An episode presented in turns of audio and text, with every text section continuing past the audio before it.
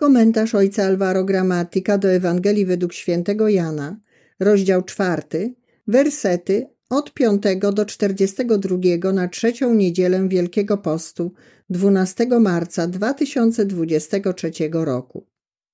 Jezus przybył do miasteczka samarytańskiego zwanego Sychar, w pobliżu pola, które Jakub dał synowi swemu Józefowi.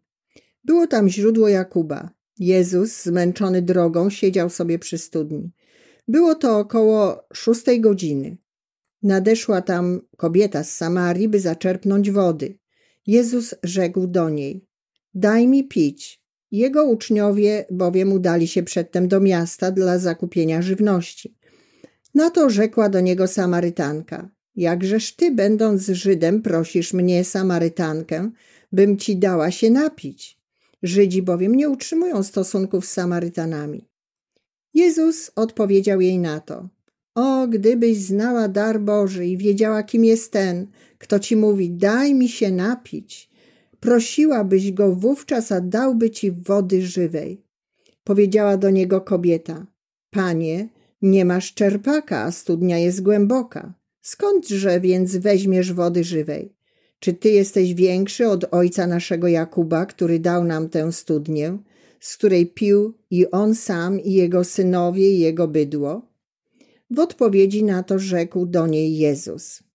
Każdy, kto pije tę wodę, znów będzie pragnął. Kto zaś będzie pił wodę, którą ja mu dam, nie będzie pragnął na wieki, lecz woda, którą ja mu dam, stanie się w nim źródłem wody wytryskującej ku życiu wiecznemu. Rzekła do niego kobieta: Daj mi tej wody, abym już nie pragnęła i nie przychodziła tu czerpać. A on jej odpowiedział: Idź, zawołaj swego męża i wróć tutaj. A kobieta odrzekła mu na to: Nie mam męża. Rzekł do niej Jezus: Dobrze powiedziałaś, nie mam męża. Miałaś bowiem pięciu mężów, a ten, którego masz teraz, nie jest twoim mężem. To powiedziałaś zgodnie z prawdą. Rzekła do niego kobieta: Panie, widzę, że jesteś prorokiem. Ojcowie nasi oddawali cześć Bogu na tej górze, a wy mówicie, że w Jerozolimie jest miejsce, gdzie należy czcić Boga. Odpowiedział jej Jezus. Wierz mi, niewiasto, że nadchodzi godzina, kiedy ani na tej górze, ani w Jerozolimie nie będziecie czcili Ojca. Wy czcicie to, czego nie znacie. My czcimy to, co znamy, ponieważ zbawienie bierze początek od Żydów. Nadchodzi jednak godzina, owszem, już jest, kiedy to prawdziwi czciciele będą oddawać cześć Ojcu w duchu i prawdzie. I takich to czcicieli chce mieć Ojciec. Bóg jest duchem. Potrzeba więc, by czciciele Jego oddawali Mu cześć w duchu i prawdzie. Rzekła do niego kobieta: Wiem, że przyjdzie Mesjasz zwany Chrystusem, a kiedy on przyjdzie, objawi nam wszystko. Powiedział do niej Jezus: Jestem nim ja, który z tobą mówię. Na to przyszli jego uczniowie i dziwili się, że rozmawiał z kobietą.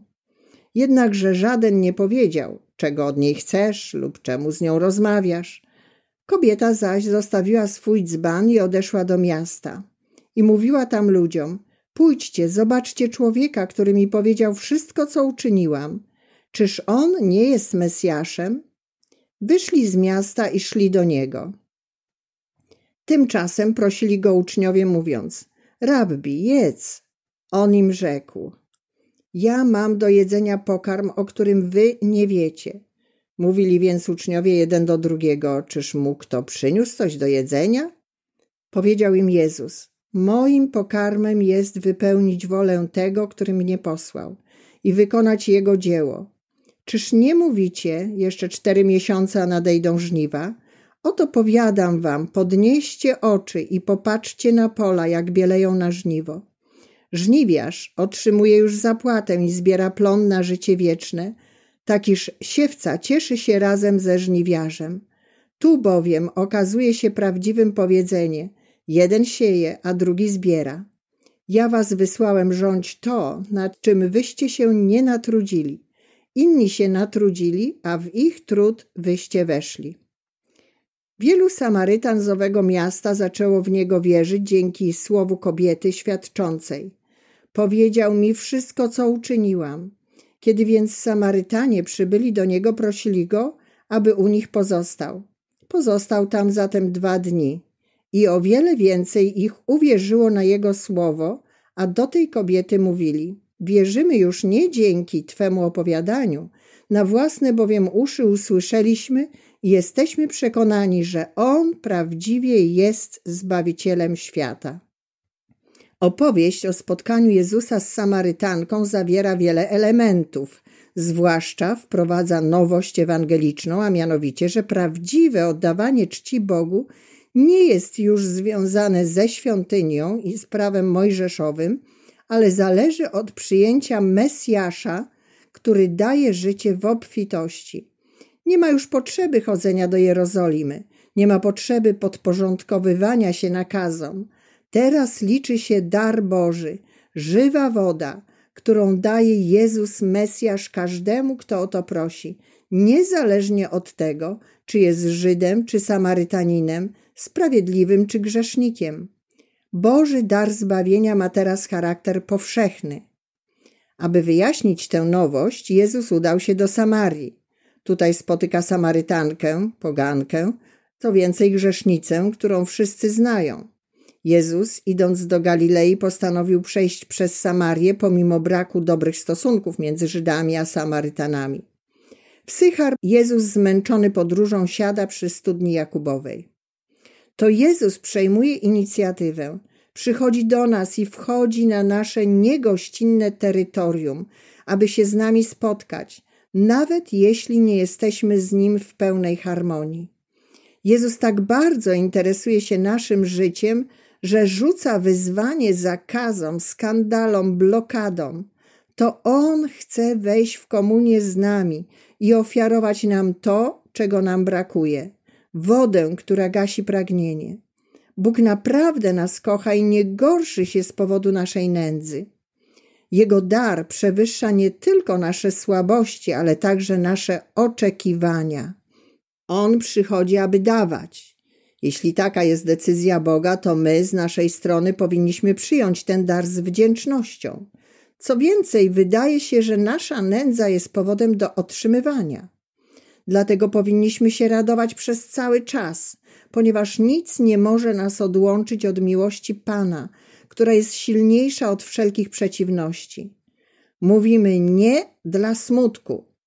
Samarytanka, kobieta o burzliwym życiu, idzie do studni o nietypowej porze, w południe, myśląc, że nikogo tam nie będzie. Tymczasem spotyka Jezusa, który czeka na nią i inicjuje z nią rozmowę. Rozpoczyna się dialog, który doprowadzi Samarytankę do poproszenia o dar, który oferuje jej Jezus, do uznania swojej biedy i do chęci poznania miejsca, w którym należy czcić Boga.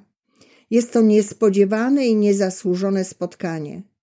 Zazwyczaj myślimy, że życie rozwija się po trajektorii wyznaczonej przez nasze grzechy, nasze problemy, nasze potrzeby, rozwiązania i możliwości. Natomiast nie myślimy, że Bóg może przyjść do naszego życia z czymś zupełnie nowym. Brakuje nam nadziei i nie jesteśmy już przyzwyczajeni do miłych niespodzianek, tylko do złych wiadomości. Jednak w rzeczywistości życie naznaczone jest dobrymi nowinami, darami Boga, Jego hojnym miłosierdziem. Każde wydarzenie jest preludium do nowości, jeśli przeżywamy je w postawie ufności wobec Boga. Zostawmy otwarte drzwi serca w oczekiwaniu na niespodzianki Pana.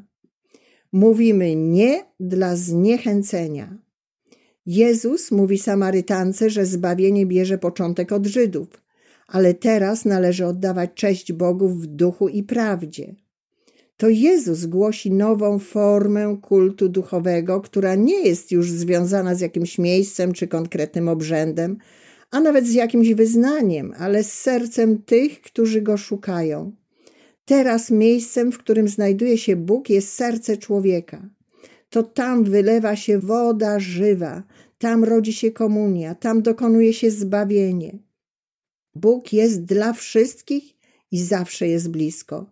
Wszyscy i zawsze mogą go wzywać. Wszyscy i zawsze mogą usłyszeć jego głos. Wszyscy i zawsze mogą odczuć Jego obecność. Wraz z Jezusem rozpoczyna się nowy czas przyjaźni. Bóg jest przyjacielem i jest nim dla wszystkich i na zawsze. Mówimy nie dla lęku. Są trzy postawy, które proponuje nam opowiadanie ewangeliczne. Radość, ponieważ Pan przychodzi nas nawiedzić, ufność, ponieważ Pan zaskakuje nas swoimi darami, wolność, ponieważ Bóg jest przyjacielem.